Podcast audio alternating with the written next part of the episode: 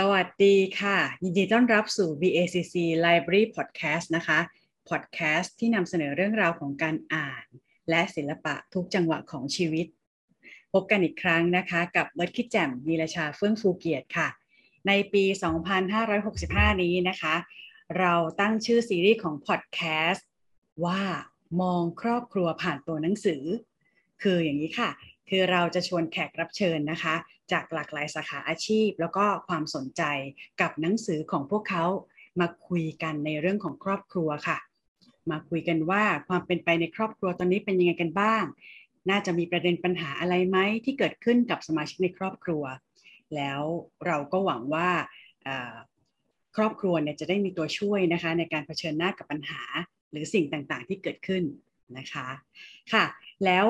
วันนี้ค่ะ เราได้เชิญคุณหมอมินบานเย็นนะคะ หรือแพทย์หญิงเบญจพร ตันตะสูตร ผู้เชี่ยวชาญด้านจิตวิทยาเด็กและวัยรุ่นจากเพจ Facebook เข็นเด็กขึ้นภูเขามาคุยกันเรื่องปรับตัวอย่างไรเมื่อโลกเปลี่ยนไปแบบนี้ค่ะ สวัสดีค่ะ ขอต้อนรับคุณหมอมินบานเย็นค่ะ ค่ะ สวัสดีค่ะ คุณเบิร์ตค่ะ ค่ะ ยินดีต้อนรับหมอมาก ๆ เลยนะคะ ค่ะ ก็วันนี้ค่ะหมอคะจากคำจากคำว่าเปลี่ยนแปลง โลกเปลี่ยนแปลง คือโลกเปลี่ยนเนี่ยบางคนก็จะบอกว่าเป็นเรื่องธรรมดานะคะโลกก็เปลี่ยนทุกวันนะฮะแต่ว่าการเปลี่ยนแปลงกระทันหัน ชัดเจนรุนแรง อย่างที่เรากำลังเผชิญหน้าอยู่อ่าแล้วก็เผชิญหน้าไปแล้วเมื่อ 3 ปีที่แล้วนะคะ เมื่อโควิดมาเนี่ยก็ยังคงดำเนินต่อไปอยู่ มีการตั้งรับไม่ทัน มีการปรับตัวกันไปแบบเฉพาะหน้าตามสถานการณ์นะคะ วิถีชีวิตเนี่ยเปลี่ยนไปอย่างชัดเจนเลย เรื่องที่ชัดมากๆก็คือว่าสมาชิกในครอบครัวเนี่ยเราใช้เวลาในโลกของออนไลน์มากขึ้นกว่าเดิมมากนะคะหมอ เป็นอยู่คือในอยู่ในออนไลน์หมดเลย ไม่ว่าจะเป็นการทำงาน work from home นะคะ ไม่ว่าจะเป็นการเรียนของเด็กๆ การพักผ่อนดูหนังดูซีรีส์นะก็ออนไลน์ แล้วก็แม้แต่เรื่องการกิน เราก็สั่ง food delivery ออนไลน์อีกนะคะ เพราะฉะนั้นเนี่ยสัดส่วนออนไลน์เยอะมาก ก็เลยอยากถามหมอค่ะ ในช่วงนี้ค่ะเเกิดอะไรขึ้นบ้างคะในครอบครัวในวิถีชีวิตออนไลน์แบบนี้ค่ะหมอ ค่ะก็อย่างที่คุณเบิร์ตบอกนะคะว่าจริง ๆ โลกเราก็เปลี่ยนทุกวันนะคะเออแต่ว่าช่วงที่มันมีโควิด -19 ระบาดเนี่ยก็ต้องยอมรับเลยนะคะว่าแต่ละคนเนี่ยก็ต้องปรับตัวอย่างมากนะคะ ถ้าเกิดถามในมุมของพ่อแม่เนี่ย ตัวคุณพ่อคุณแม่เองหลาย ๆ คนก็ต้อง work from home นะคะ แต่ว่าบางคนเนี่ยหนักถึงขนาดอาจจะต้องตกงานไม่มีงานทำนะคะ ก็ต้องปรับตัวกับหลาย ๆ อย่างค่ะทั้งเรื่องของสุขภาพร่างกายของตัวเอง แล้วก็ของคนในครอบครัวนะคะ ลูก ๆ ต้องเรียนออนไลน์นะคะ คุณพ่อคุณแม่หลาย ๆ คนเนี่ยต้องปรับตัวจาก บทบาทพ่อแม่นะคะ ต้องมาเป็นคุณครูสอนกันบ้านลูกที่บ้านด้วยนะคะ ตรงนั้นเนี่ยมันมีความเครียดหลาย ๆ อย่างเนี่ยถาโถมมาที่พ่อแม่ผู้ปกครองที่ต้องดูแลเด็ก ๆ เลยนะคะ ก็มีความเครียดที่มากขึ้นในส่วนของคุณพ่อคุณแม่ด้วยนะคะ แต่ในขณะเดียวกันเนี่ยคุณพ่อคุณแม่เองก็ต้องปรับตัวให้รู้เท่าทันในเรื่องของเทคโนโลยีที่แบบลูกๆจะต้องสัมผัสมันมากขึ้นน่ะ เพราะว่า เรียนออนไลน์ด้วยนะคะแต่ว่าพอเด็กเรียนออนไลน์เข้าถึงอินเทอร์เน็ตมากขึ้น เด็กไม่ได้เรียนออนไลน์อย่างเดียวนะคะ เด็กก็ต้องเอ่อเข้าไปดูอย่างอื่นด้วยะค่ะ ก็ทำให้มีโอกาสที่จะแบบติดเกมนะคะ ติดเอ่อโซเชียลมีเดียอื่น ๆ ต่างๆ มากมายนะคะ เด็กหลายคนค่ะ ก็จะมีปัญหาในเรื่องสุขภาพจิตที่มากขึ้น ไม่ว่าจะเป็นเรื่องของความเครียดจากการเรียนนะคะ เด็กหลายคนก็บ่นว่าเรียนไม่ค่อยรู้เรื่องเรียนออนไลน์เนี่ยเออบางคนก็นอนดึกนะคะ เพราะว่าติดหน้าจอค่ะ บางครั้งเด็กๆกับคุณพ่อคุณแม่ก็มีความขัดแย้งกันทะเลาะกันที่มากขึ้นด้วยในในช่วงที่อยู่ใกล้กันมากขึ้นนะคะ ถึงแม้ว่าก็มีหลาย ๆ ครอบครัวที่บอกโอเคมามาอยู่ด้วยกันเนี่ยมันก็ทำให้เขาได้เข้าใจกันมากขึ้น มีเวลาให้ลูกมากขึ้นนะคะ แต่ว่าหลายครอบครัวก็มีความท้าทายมากเพราะว่าทะเลาะกันเนอะพ่อแม่ก็ต้องนั่งคุมลูกเรียนออนไลน์อะโดยเฉพาะแบบเด็กเล็ก ๆ อะไรแบบนี้ค่ะนี่คือขอหยุดแสดงความเห็นใจคุณพ่อคุณแม่นิดนึงค่ะหมอ เพราะว่าเบิร์ดเองก็จัดกิจกรรมออนไลน์ให้เด็ก ๆ ตั้งแต่แบบว่าซูมแรก ๆ เลยที่แบบ โควิดหนึ่งเลยนะคะ ตอนนั้นน่ะทุกคนยังตื่นเต้นกับซูมไงก็เข้ามาเล่นยังไม่ได้มีการเรียนออนไลน์นะ ช่วงนั้นนะคะแต่พอเริ่มมีการเรียนออนไลน์ปุ๊บคุณพ่อคุณแม่เหนื่อยมาก จนเบิร์ดต้องเลิกทำกิจกรรมเวิร์กช็อปทางซูมไปช่วงหนึ่งเพราะว่าเห็นใจจันทร์ถึงศุกร์ลูกเรียนออนไลน์เสาร์อาทิตย์ลูกมีกิจกรรมพิเศษออนไลน์อีก แล้วคุณพ่อคุณแม่ต้องมานั่งข้างๆ แล้วเราเห็นมือเห็นไม้พ่อแม่อยู่อะค่ะ ก็บางทีก็ต้องชวนกันเล่นไปด้วยกัน เพราะว่าเหนื่อยจริงๆค่ะ ใช่ค่ะ ความเครียดมาก ๆ ของคุณพ่อคุณแม่เลยในช่วงโควิดนี้นะคะค่ะค่ะ ทีนี้หมอคะเอ่อเนื่องจากเกิดสิ่งนี้เกิดขึ้น ไม่ว่าจะเป็นแบบว่าการที่ต้องปรับตัวกันเอ่อต้องใกล้กันมากขึ้นนะคะ ต้องมีปัญหาอะไรกันมากขึ้น หมอมีคำแนะนำไหมคะสำหรับคุณพ่อคุณแม่ ที่ต้องยังคงต้องเผชิญปัญหานี้อยู่ ยังคงต้องปรับตัวอยู่ทุกวันทุกวัน อะไรที่จะเป็นคำแนะนำหรือว่าเป็น ทุกอย่างเลยค่ะกำลังใจหรือว่าวิธีการใด ๆ ที่จะทำให้การเผชิญหน้าสิ่งที่เกิดขึ้นทุกวันเนี่ยมันสมูทขึ้นอะไรเงี้ยค่ะ ค่ะก็ในส่วนของคุณพ่อคุณแม่นะคะ หมอคิดว่าอย่างแรกที่สำคัญที่สุดเลยก็คือ คุณพ่อคุณแม่ต้องหันมาดูแลสุขภาพกายสุขภาพใจของตัวเองก่อนนะคะเพราะว่าหมอก็จะเห็นคุณพ่อคุณแม่หลายคนค่ะ ก็คือรักแล้วก็เป็นห่วงลูกๆนะคะ บางครั้งก็เออ ขาดแล้วก็ละเลยอะค่ะละเลยการสนใจดูแลตัวเองนะคะกินน้อยนอนน้อยนะคะ คือคือยังไงเนี่ยขอให้ลูกได้กินสามมื้อแต่ว่าบางทีตัวเองอาจจะแบบกินบ้างไม่กินบ้าง ซึ่งตรงนี้เนี่ยบอกเลยว่าบางครั้ง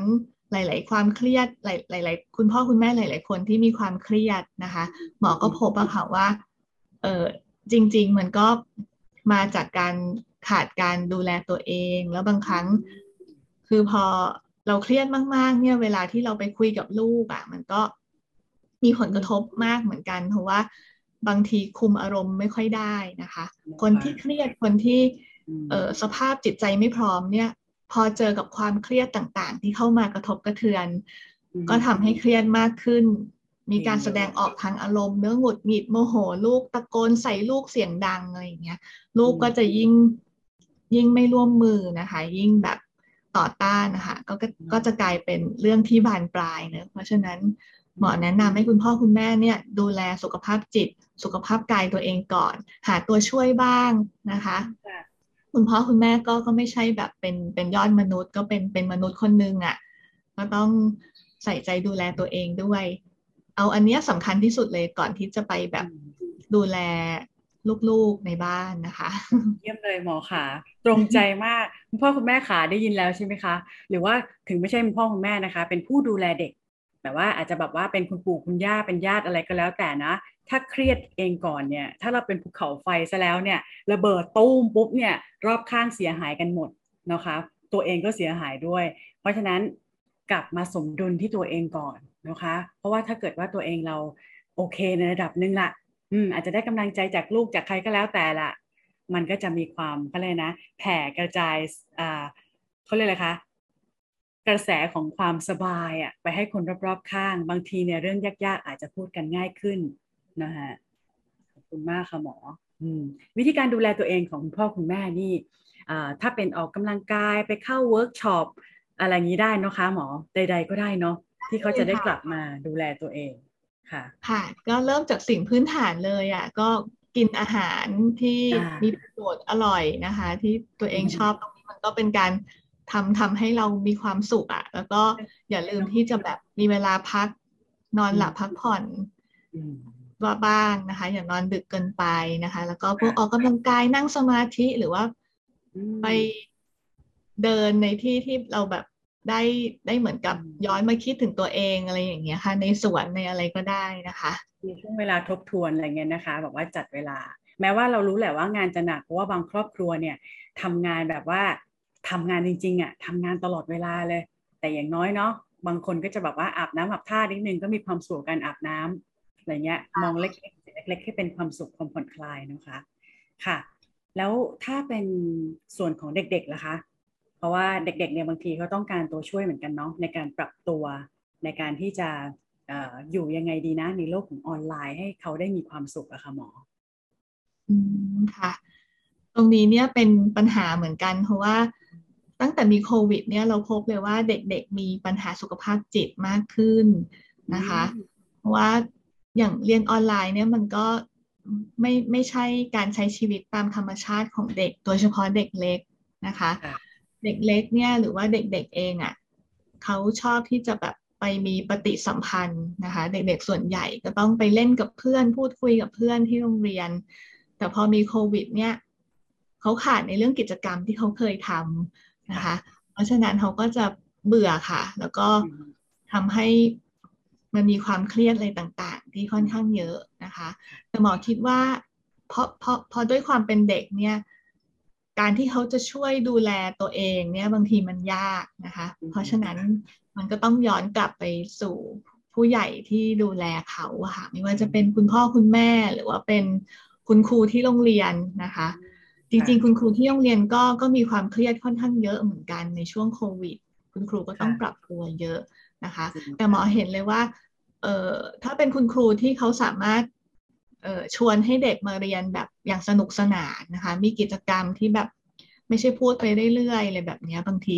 เด็กเขารู้สึกสนุกในการเรียนนะคะ ก็จะไม่ค่อยเครียดมากค่ะ คุณครูที่แบบสอดแทรกในเรื่องของการอะไรอะ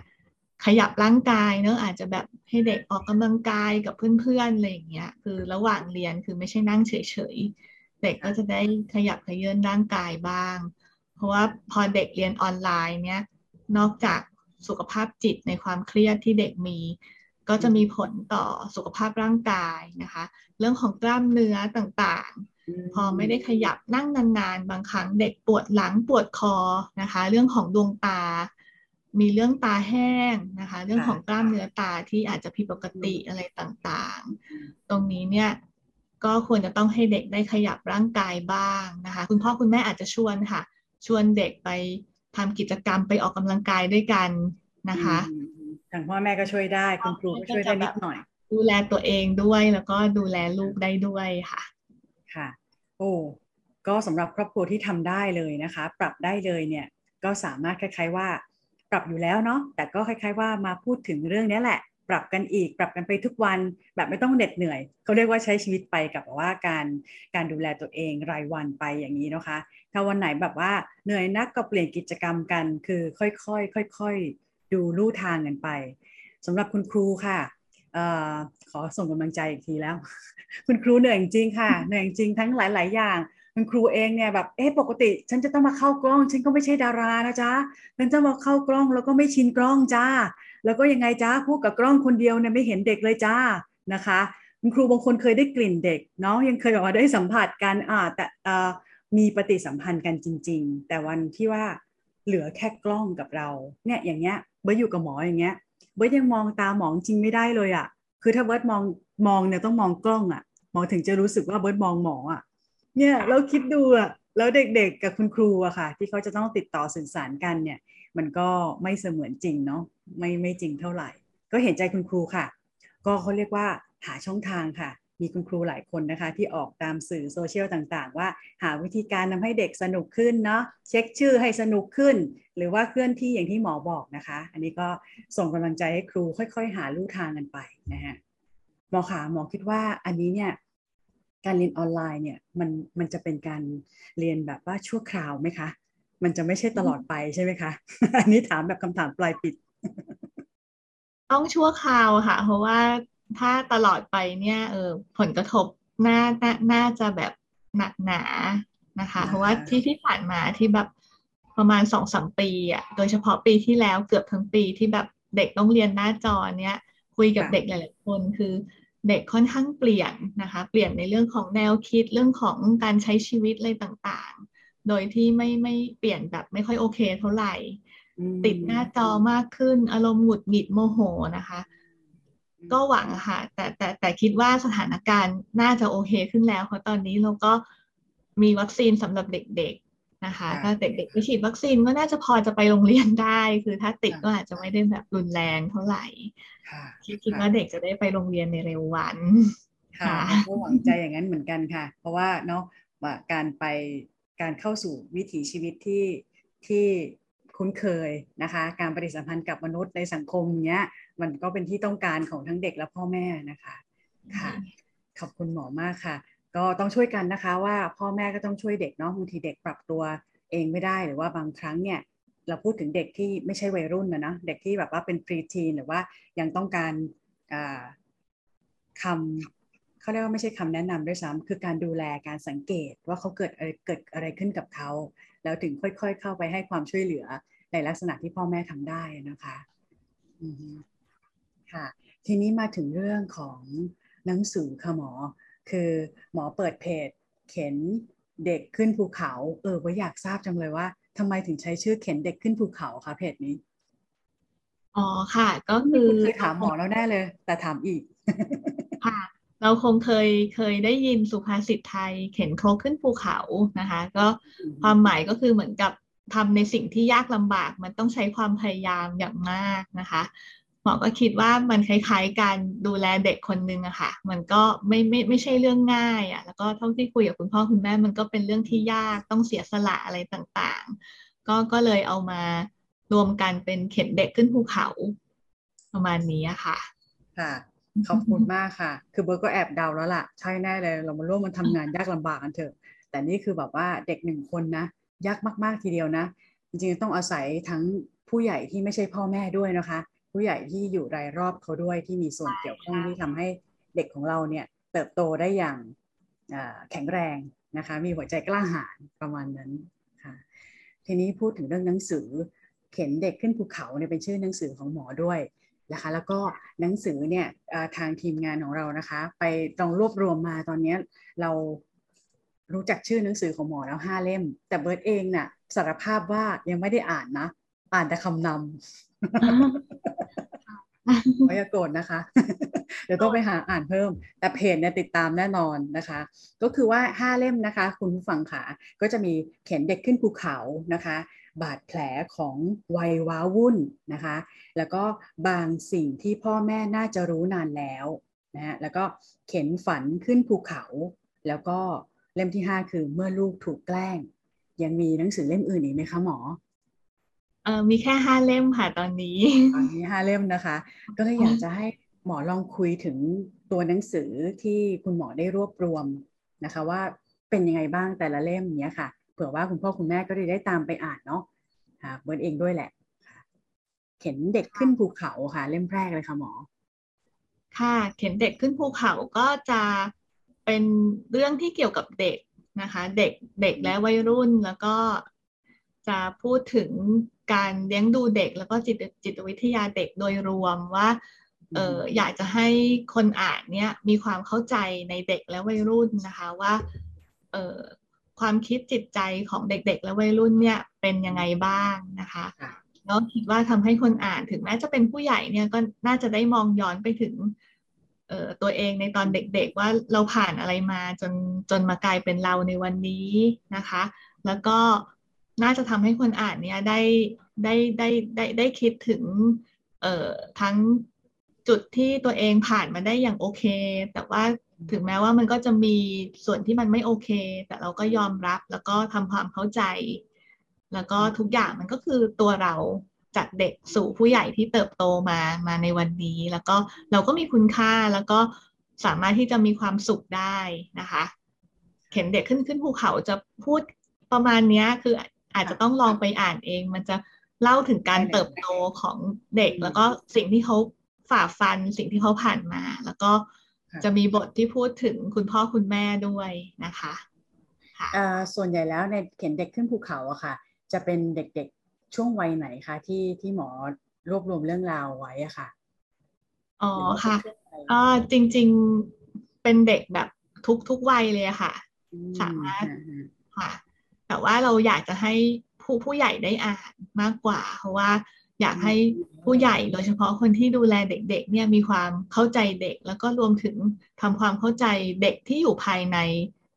ตัวเราทุกคนน่ะ เราจะมีเด็กคนหนึ่งก็คือตัวเราในตอนเป็นเด็กว่าเราผ่านอะไรมาบ้าง ถึงแม้ว่าตอนเนี้ยความคิดอะไรต่าง ๆ มันเปลี่ยนไปแต่ว่า เราก็คือเด็กคนหนึ่งที่เคยเคยเป็นเด็กมาก่อนเเป็นคนคนนึงที่เป็นเด็กมาก่อนประเด็นนี้ขอกรีดค่ะหมอขอหยุดกรีดเพราะว่าคำว่าเด็กภายในของเราเนี่ย บางทีลืม บางทีการหน้าที่การงานเนาะการเติบโตเป็นผู้ใหญ่ การมีภาระ ทางด้านเศรษฐกิจการเงิน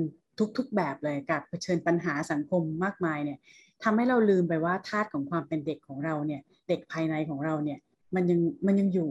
แล้วก็เขาเรียกอะไรคะธาตุของเด็กภายในของเราตอนนี้เนี่ยมันเป็นตัวขับเคลื่อนนะคะคือเป็นตัวขับเคลื่อนให้เราเนี่ยมองโลกแบบไหนมีความสุขยังไงได้อะไรเงี้ยฮะอันเนี้ยเบิร์ดเคยทำแบบฝึกหัดในเวิร์กช็อปหนึ่งเหมือนกันนะเขาให้กลับไปคุยกับเด็กหญิงภายในของตัวเราเอง ว่าเป็นยังไงบ้าง โอ้ความรู้สึกแบบว่าอ้าว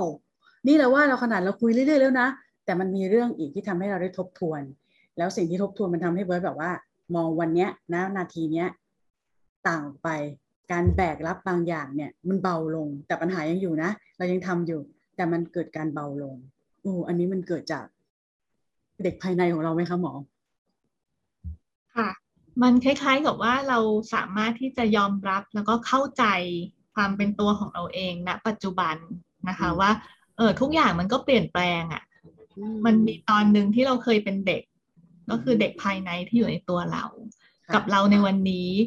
หรือแม้แต่เราในอนาคตอะ่ะคือความสุขความทุกข์ต่างๆ มันก็จะค่อยๆ เปลี่ยนแปลงอะ่ะ แต่สำคัญคือเราก็ต้องยอมรับ แล้วก็ทำความเข้าใจแล้วก็จัดการกับสิ่งที่มันเป็นอยู่ตอนเนี้ย หมอคิดว่าตรงเนี้ยมันมันมันสำคัญ มันทำให้อะไรต่างๆของเราเนี้ยมันมันมันยังเป็นเหมือนเดิมนะ แต่ว่าเรามองมันด้วยความเข้าใจมันมันก็เลยดูจะเบาเบาลง แต่มันก็อาจจะหนักเท่าเดิมแหละ แต่ว่าเรารับมันได้มากขึ้นนะคะนะคะคุณพ่อคุณแม่ขาผู้ใหญ่ขาอันนี้แบบว่าเป็นเรื่องเล็กน้อยมาก ๆ แต่ว่าเป็นเรื่องที่สำคัญมาก ๆเหมือนกันนะคะ ในการที่เราจะมีเวลาทบทวนแล้วก็สื่อสารกับตัวเองนะคะ อย่าลืมวันที่เราเคยเติบโตนะฮะลองดูนะคะค่ะนะคะอ๋อหนังสือเล่มถัดไปค่ะ จริงๆแล้วบาดแผลของวัยรุ่นเออของวัยว้าวุ่น อันนี้ชัดเจนชัดเจนว่าเป็นวัยว้าวุ่น แล้วก็รู้สึกว่าจะเป็นกรณีศึกษาจากซีรีส์เรื่องฮอร์โมนเหรอคะหมอใช่ค่ะก็คือฮอร์โมนเนี่ยเป็นเป็นซีรีส์ที่หมอเขียนบทความถึงค่อนข้างเยอะมากประมาณแบบ น่าจะสี่สิบห้าสิบบทความได้ แล้วก็คัดคัดมารวมรวมในเล่มนี้อะค่ะ ค่ะแล้วจะเป็นเรื่องเกี่ยวกับวัยวัยว้าวุ่นก็คือวัยรุ่นนะคะ จะจะเน้นในเรื่องวัยรุ่นต่างๆ เลย ไม่ว่าจะเป็นพัฒนาการวัยรุ่นนะคะ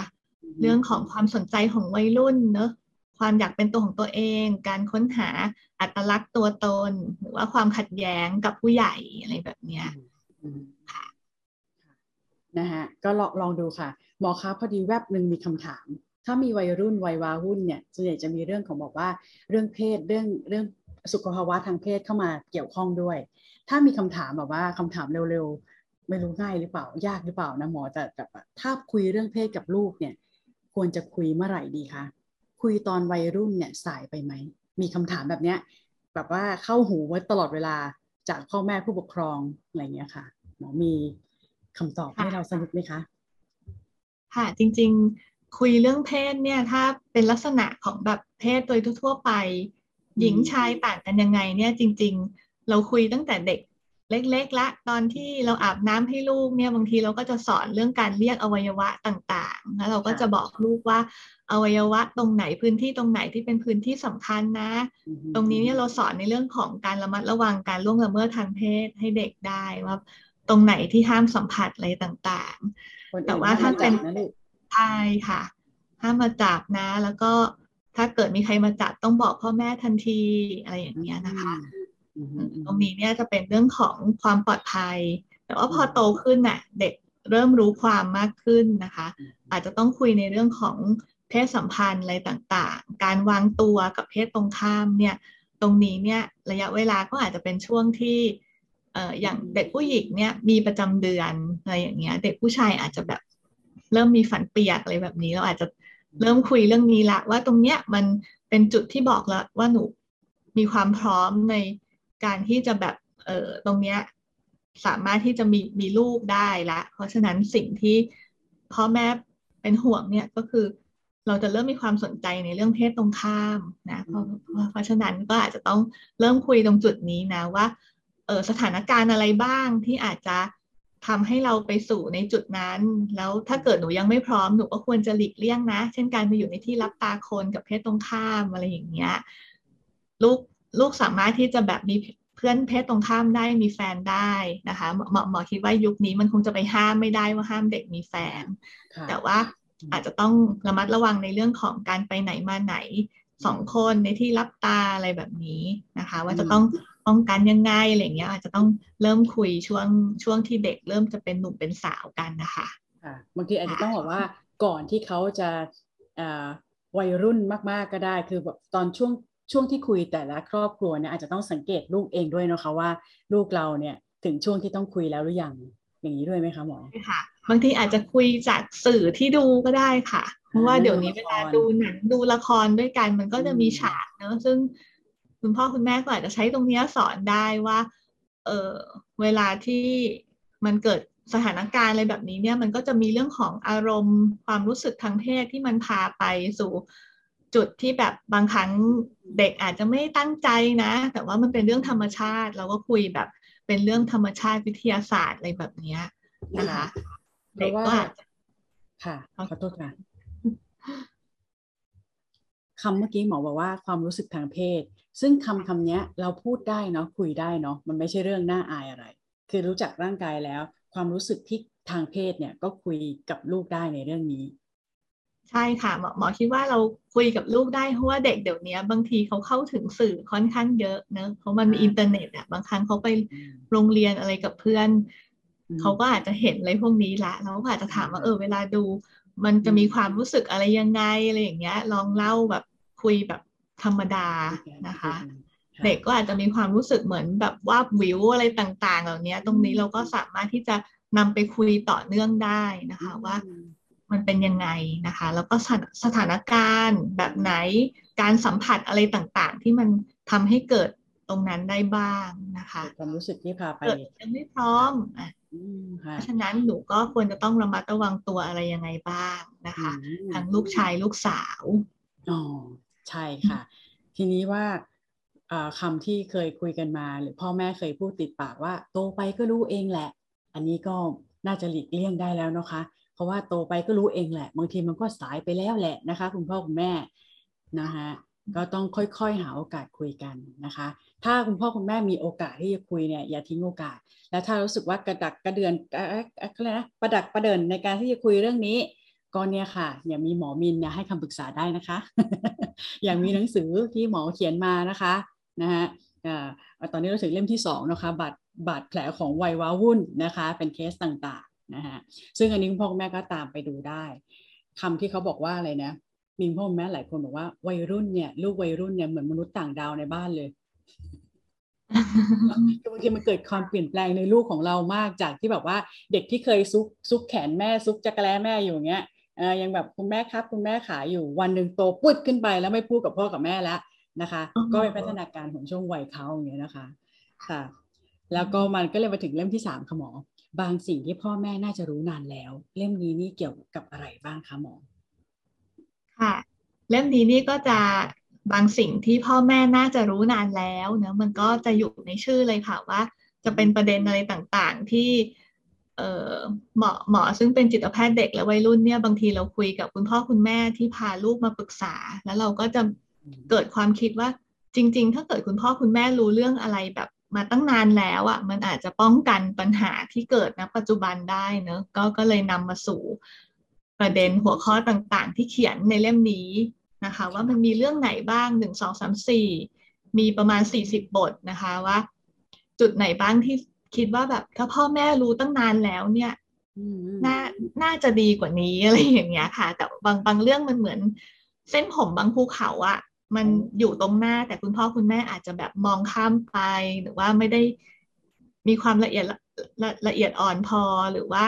เห็นบางเรื่องสำคัญกว่าแต่จริงๆ เรื่องที่คุณพ่อคุณแม่ไม่ไม่ได้ทราบหรือว่าทราบแต่ไม่ได้เข้าใจเนี่ยมันก็เป็นเรื่องสำคัญมากนะคะค่ะอืมเป็นเขาเรียกเป็นกรณีศึกษานะคะ ตั้ง 40 กรณีศึกษานะคะ คุณพ่อคุณแม่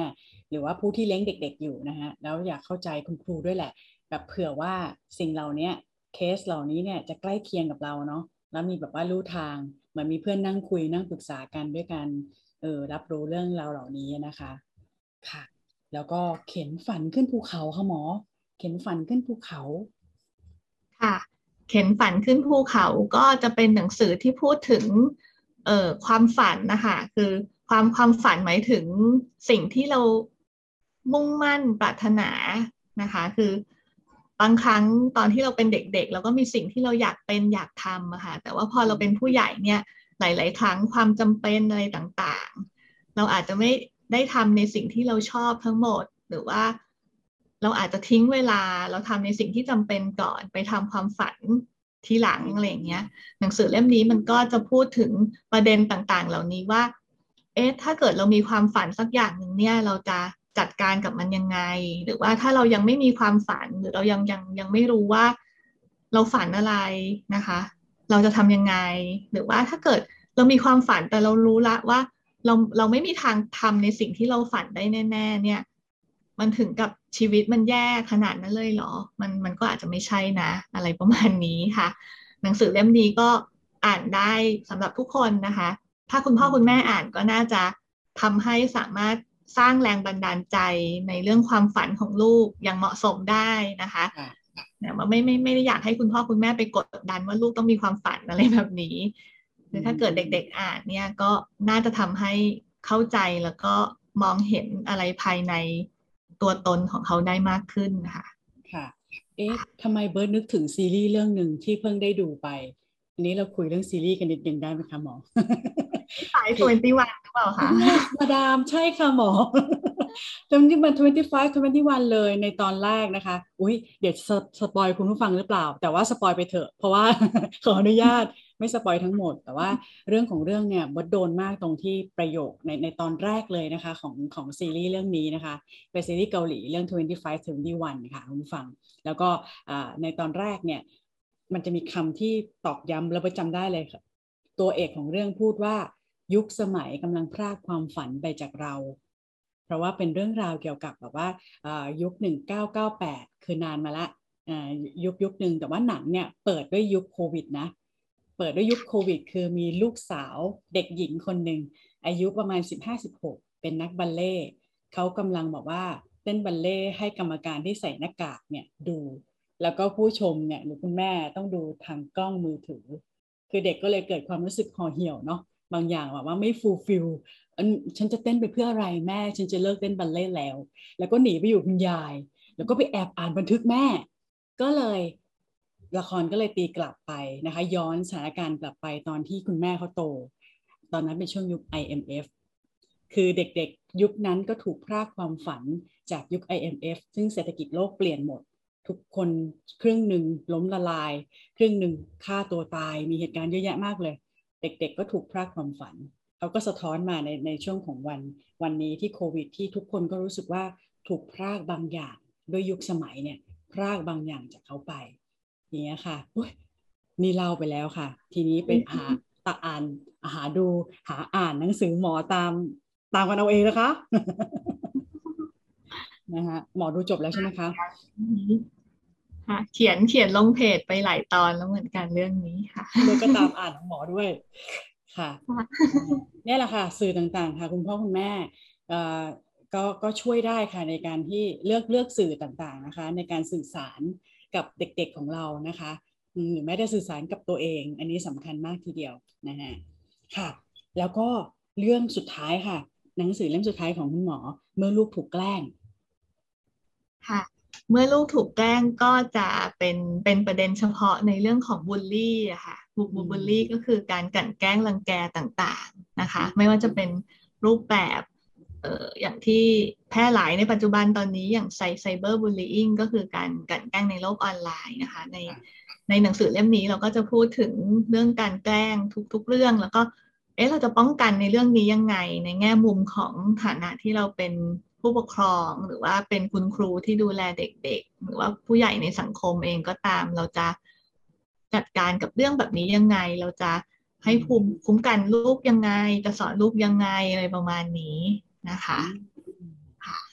ค่ะเพราะประเด็นนี้เนี่ยเรื่องบูลลี่เนี่ยถึงคำเนี่ยจะเป็นคำที่ถูกใช้มาในยุคสมัยตอนนี้แต่เรื่องของบูลลี่เนี่ยมีมาตลอดทุกช่วงสมัยตั้งแต่เราเป็นเด็กๆ ปลี่ยนแล้วลูกเป็นเด็กเราแก่แล้ว เรื่องนี้ก็ยังคงอยู่และเป็นเรื่องเดิมๆด้วยใช่ค่ะแล้วซึ่งอย่าเหนื่อยค่ะ หมอขายอย่าเหนื่อยนะคะ ในการที่ต้องพูดเรื่องนี้ต่อไปเรื่อยๆเพราะยังไงเราก็ต้องพูดเรื่องนี้ต่อไปทำความเข้าใจค่ะเพราะว่าเด็กๆของเรามีสิทธิ์เนาะที่จะเติบโตที่จะกินอิ่ม นอนหลับ นอนอุ่น มีความปลอดภัยนะคะ ในการเติบโตนะฮะค่ะยังไงก็อันนี้เป็นหนังสือห้าเล่มนะคะของหมอนะคะ ซึ่งเราก็ได้ แอบคุยรายละเอียดต่างๆ นานาไปแล้วนะคะแล้วก็ถ้าวันนี้ค่ะเราจะติดตามหมอหมอมินของเรานะคะ ติดตามได้ช่องทางไหนบ้างคะหมอค่ะก็ติดตามได้หลักๆ ก็คือในเพจเข็นเด็กขึ้นภูเขาเลยนะคะ ก็หมอก็จะเขียนบทความค่ะ ก็อย่างน้อยวันละประมาณหนึ่งบทความ บางวันก็หลายบทความนะคะ ในเพจเข็นเด็กขึ้นภูเขาได้เลยค่ะ ก็ Facebook facebook.com slash เข็นเด็กไทยค่ะอ่าโอเคนะคะค่ะสำหรับวันนี้นะคะหมอขาสนุกมากค่ะเปิดคือมีสนุกมีสาระ แล้วก็ใช่ทั้งหมดเนี่ยมันเป็นมันเป็นสิ่งที่เราต้องเผชิญร่วมกันนะคะ แต่ว่าก็หวังว่าคุณพ่อคุณแม่ก็จะได้กำลังใจได้ตัวช่วยนะคะ ในการที่จะอยู่ด้วยกันในเป็นครอบครัวเดียวกันนะคะ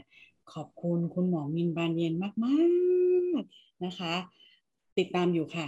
เขียนเด็กขึ้นภูเขานะฮะค่ะ แล้วก็ขอบคุณค่ะมากเลยค่ะหมอ แล้วก็ขอบคุณคุณผู้ชม คุณผู้ฟังทุกท่านด้วยนะคะ ที่ติดตาม BACC Library Podcast ค่ะสำหรับวันนี้ค่ะ เบิร์ดกับคุณหมอมินต้องลาไปก่อนนะคะ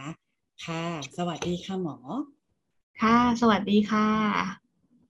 ค่ะ